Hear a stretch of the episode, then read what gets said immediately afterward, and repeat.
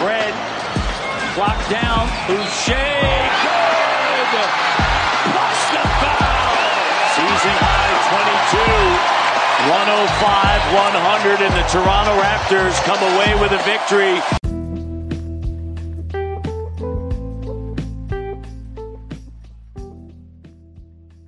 Well, last time we recorded, we titled the episode Good, Honest 500 Basketball. It's with pleasure that I can say that the Raptors have managed to climb above this threshold with perhaps the best win of the season, in my opinion, above the Dallas Mavericks. We'll get into why a little bit later, but it culminated kind of three and two run where we managed to beat bogey teams like Detroit, like Miami. Had a very difficult loss to Atlanta before getting completely outclassed by Brooklyn. One thing, though, I must say is that we cannot judge this run of games as Nick Nurse's plan for the season or his legacy or even see it as indicative of the Raptors. As any Toronto fans know, this team is severely undermanned at the minute. So many players are on the injury list. It seems like an injury whack a mole at the minute where one player goes, one player comes back. It's been difficult, but I think if you take it one game at a time, the Raptors' next man up philosophy has really worked. Next man up. That's it. Um, we've talked about Siakam in last episode, but one of the other injuries Kamel's probably uh, talking about there was Dalano Banton's injury. And as a result of that, what's happened is that now we've been giving minutes to young uh, Dowtin Jr. And Dowtin Jr., I think he's going to be a part of this rotation now. In fact, I think he's probably now going to take Malachi's minutes, unfortunately. Um, after that disastrous game we had against the Nets, worst offensive performance by a country mile this season don't let the box score for you either. I think uh, it's 112 98, so we technically lost by 14, but realistically, we should have lost by 30 40 points. Completely and utterly shut down on the offensive end. The only reason it looks more presentable that box uh, the score at the end was just because we got so many second chance points, rebounds, um, but really just defensively, Ben Simmons, Royce O'Neale was just a monster. Nobody could get past him once. Um, defensively, they just absolutely shut us down. We shot 35% from the field as horror performance, and Malachi was running the point that game. I think after that, he, he's done now. Uh, Nick Nurse is done with him. The only reason he got minutes in the Mavs game was, of course, uh, like I mentioned, Banton is still out. Um, but Dowtin Jr. got 12 minutes. He got six minutes in the Mavs game. So I think uh, Malachi, his time is slowly but surely coming to an end uh, for the Raptors, and uh, that brings me great sadness. As well, when Varel turns into Malachi, you know his time is up. Um, but yeah. just referring to that, I mean, one thing, one thing you did say about sec- second chance points was that, um, I mean, against Brooklyn, you know, scored less than 100 points, but they grabbed 23 offensive rebounds. Boucher, yeah. eight of them, and Bo Cruz, six of them. And I think it was a very similar theme in that Mavericks game.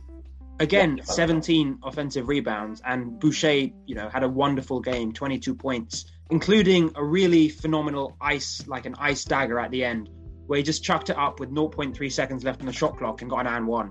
Um, just yeah, truly, I mean, truly phenomenal performance from him. Kind of, uh, but and then as well that led to 25 second chance points. So the Raptors kind of scheme is working. I know we said before the season, or I said at least, that I'm not excited about it because there's no new additions, there's no particularly new style, but it is this style really gelling now. And you can see the Raptors, whether it's you know steals, uh, ten steals last night, or offensive rebounds, uh, it's working. It's really, really working at the minute. One thing though with the Dallas game, I want to highlight is what we did really well. It's not necessarily on the offensive end, and you know you can give credit to OG taking over VanVleet, both 26 points. It's the double teams, and particularly on Luka Doncic, who was only allowed 15 shots. That, in fact, is his yeah. lowest field goals attempted in the whole season, except the previous game against the Raptors, in which he also took 15 shots. You know, wow. they're, they're stopping him, and it's that philosophy of you know make the lesser players beat you. Is that long term sustainable? Do you think against you know teams with a big three, for example? Well, no, that that's exactly the point, Kamel. I think you basically answered the question there against a uh, let's say uh, Doncic, uh, Jokic, uh, maybe even a Giannis now without Middleton. I think that's the philosophy we have to follow.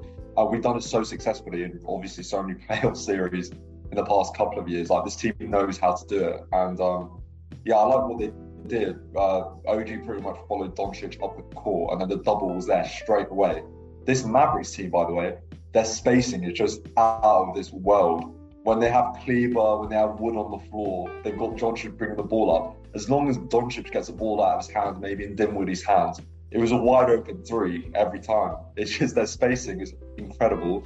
I'm I'm still I'm very surprised the Mavs team is nine and nine. Like I, I was just like offensively they have all the potential in the world, but potentially we've opened up a playbook for other teams now. I think they're going to look at that performance and go, yeah, we'll try and do the same to Luka and just let Finney Smith, for example, he made a couple of threes.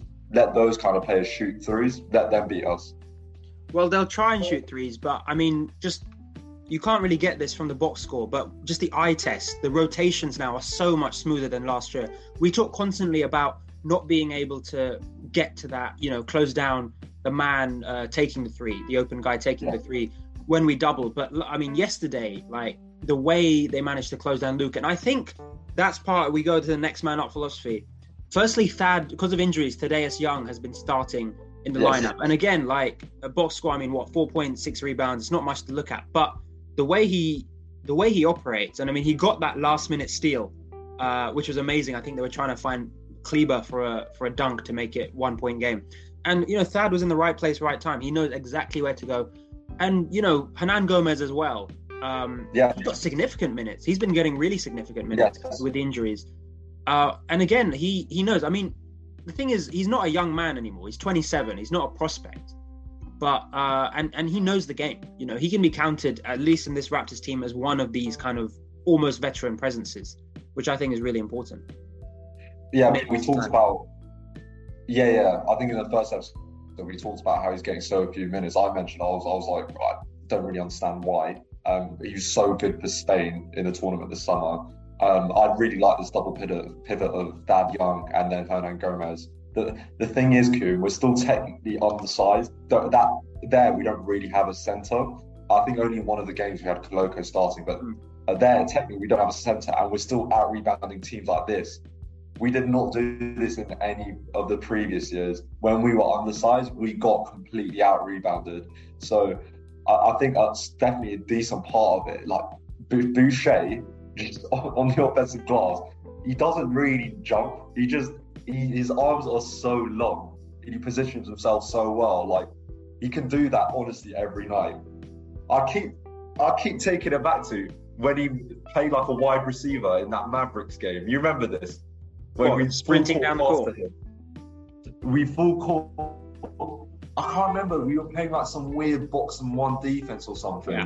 and I can't remember whether they inbounded it, or we inbounded it, but he genuinely caught that thing like a star uh, wide receiver. Odell in his prime, yeah. Like, yeah, maybe he's on the wrong sport. No, he's clearly not in the wrong sport. Uh, he's doing so well this season, but um, yeah, it's just athletically so gifted. I think um, make, making sure he leans into that. It doesn't. We don't need him to shoot that many threes. He can space the floor without shooting them, and uh, it, this is like the G League MVP now. This is what we're seeing from him. Like he is our sixth man now. He's completely cemented that place and he showed that. I mean, against a really tough team like the Heat, uh, he delivered another double double, 15 points, 10, 10, uh, 10 rebounds, uh, an assist, and a steal.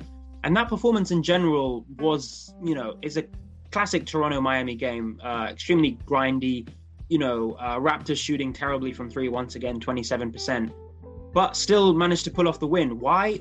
16 offensive rebounds. You know, I mean, I think you can just write the script at this point. When the Raptors grab those boards, they'll get the second chance points, they'll win, you know, or at least make it a big fight. One other guy I want to talk about this and really quickly is OG. So, in the absence of Siakam, you're sort of looking for that step up. And I think when we're talking about preseason expectations to make the next level in terms of the playoffs, OG needed to kind of take over and be more aggressive. And we saw it yesterday, you know, in the clutch, it was OG taking everything. It wasn't VanVleet chucking up shots, it was OG curling yeah. off screens, you know, going yeah. up hard, winning fouls. It was brilliant to see. And this Miami performance, 32 points. Uh, and he didn't rely on his three either. Just one shot from behind the arc, 10 rebounds, but 13 from 18 from the field. Extremely efficient play as well. do you think something's changed in his game, or is he just his mentality is just altered, especially since he's has become like first, second option? Yeah, I think he struggled a little bit with uh, finishing at the rim early in the season. Um, I think actually maybe less so. I don't think he's necessarily doing anything that differently. I think I'll like bar this uh, Brooklyn game. Um, I, I so in the Mavericks game, uh, and I think we saw more of it in the Heat game because Banton was running the point instead of Flynn. Um, but also VanVleet actually ran a lot of the plays as well in that game. I think like the the backdoor cuts, those kind of like easy drive to the basket points he gets. Like what OG, what his best move is by a mile is he when as soon as he gets the pass, pump fake with the shot, drives.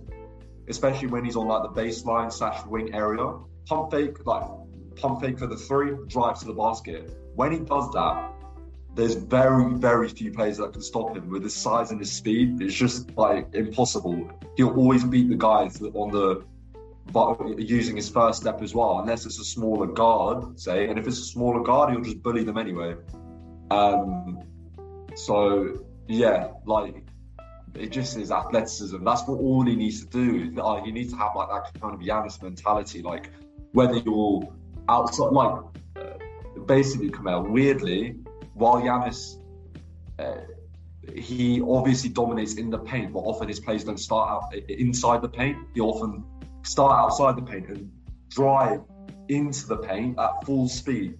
That's when people can't stop him. He'll use his crafty footwork there, his Euro steps. I think for OG, it's the same. You don't post him up down there. You have Thad Young there. Thad Young had a couple of really nice post ups uh, in the Mavs games in the post. Not necessarily scoring, but then he'll make the right pass when somebody needs to come over and help. Whenever he had the mismatch, Thad, that's what he did. Like then a second player would have to come over, he'd pass it out. Um, OG doesn't need to do that. OG needs to be outside the paint and then drive hard to the paint. And I think there's very few people who can stop him when he's like that. So of course he's got a competent outside shot, so he'll keep them. He'll make sure the defender um, doesn't cheat too much and you know sag off too much. So yeah, I think OG is easy for him. Easy 20 points a night from this game, this point onwards. He just doesn't need to overcomplicate it, in my opinion. No, I think you've summed it up perfectly. And of course, we will have Siakam coming back probably next week. Uh, obviously, we've got VanVleet back. Gary Trent's falling out a bit out of favour. Scotty Barnes, we don't know his return date. But overall, the Raptors are going to have a full strength squad very soon. And, you know, it'll be sad, you know, we won't see the likes of, you know, Banton, Koloko, um, Hernangomez getting that many minutes anymore. But you know they'll have to fight for it, and and I'm really really confident about this Raptors team going forward, especially next few games. You know they got a nice December schedule. They got Orlando three times uh, in the next two weeks, which is great to see. Uh, so you know, chance to really make their way up the rankings there. So you know they're beating good teams. Uh, they've been they were very unlucky, I think, against Atlanta. But no, I'm, I'm pretty high on this Raptors team. I think this system is really, really clicking, and they've given Nick Nurse the time he needs to rebuild and and retool. Uh, did you quickly want to mention uh, Banton's performance in the Detroit game? Yeah, I mean, I'm a big fan of Banton slander, so I'd rather not. But uh, we can mention his um, 27 point game. He did take over. Uh, especially, you know, VanVleet had a really, really poor game. Uh, uh, in fact, sorry, uh, he replaced VanVleet. I was talking about the um, Atlanta game. Sorry. Yeah. Banton yeah, sort of took over. Yeah, I mean, this is what you sh- shows when you got the next man up. You when you start, you know, you take full advantage. Twenty-seven points in twenty-five minutes. Um, you know, worked really well. I think with Boucher as well, uh, who scored twenty in this game. Um, what did you see in Banton that he could carry over into kind of if he does end up replacing Flynn? What could you see that he could carry over into his sub performances? Um, I think that's a difficult question to answer. I was going to bring it up in a different way. So with Banton, are we going to see what we saw against the Mavs? So against the Mavs, when when I said Malachi was done, I think it's maybe the first time this season, but they didn't actually start with a point guard. So it was technically let's VanVleet. The VanVleet obviously has the ball in his hands a lot and he facilitates a lot of the plays anyway. But they didn't even have the facade of having a point guard starting. Like it was VanVleet and Trent Jr. and VanVleet acted as a point guard. Given that it worked well in the Mavs performance, when Banton does come back, when he's fully fit, is that what, what's well? He's not a traditional. Strategy? He's not a traditional point guard, is he? You don't see many six. No, no, no. Van is a shooting guard. He's an yeah. undersized shooting. I mean, Banton. Banton is not a traditional point oh, guard. Well, yeah. Six foot yeah. nine. You know what? How are you going to stop him? How smaller guards going to stop him? So no, I mean it's a it's a weird lineup. No, no, but he he, he uh, although we talked about difficulties, I think with dribbling a little bit, like he he passes very well. But I agree that he's not a traditional in that sense. But I'm just curious as to what Nick Nurse will do. Will he, looking at how it worked, how well that worked with VanVleet playing essentially the point, is he going to have Banton coming off the bench for like 20 minutes a game? Was he going to actually start him? I'm, I'm, I'm not sure. No, it's an odd one. I mean, you've got so many playmakers in the team. You know, you start Thad Young, do you need another pure playmaking point guard? You know. Is but Thad Young's not going to start, is he? When we're at full strength. I think he'll play significant minutes. I think he's going to be one. I really hope he does. I really hope he does, though. Yeah, yeah. I really hope he does. But I think he'll be 20 off the bench. And we won't be running our starters into the ground like we have been, again, in recent games 40, 42 minutes, 44 minutes. When, when we're at full strength, we should not be doing that, let alone whether we, you know, if it's a big game against like our, our biggest rivals, we, we shouldn't be doing it. Even if the players have the capacity to, because I think you just like you have players would have to take plays off, like the guys playing 40 minutes. We shouldn't be doing that. We have the depth now. We do definitely have the depth. Um, so I am like you, Kamel. I think we can round it off. Very excited going to these next couple of weeks. I think we can really get past that 10 10, 11 10, 11 11, 11 12, 12 12. That should be happening. I think we can really push on now these next couple of games.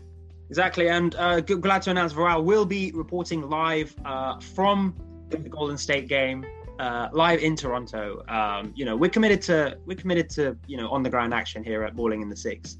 Yeah, so no, we look forward to that. Time, we're not joking. Yeah, we're all the genuinely times, not joking. Yeah, yeah, all the other times. Yeah, yeah, the playoffs. Live from the no, we weren't live from anywhere. We were live from our homes, from the basements. No, this time we'll be in the arena. Um, I'll see if I can't record one or two reactions. I think that'll be fun, like in the fourth quarter if something happens. But um, yeah, that, I was going to keep that as a teaser, Kamal, because uh, we'll probably record next week as well. But um, keep them now, hungry. Keep them now the fans they can salivate for two, three weeks. Yeah, yeah, you just we're making sauce. We're making sauce. All right, we'll catch you next week. All right, take care, everyone.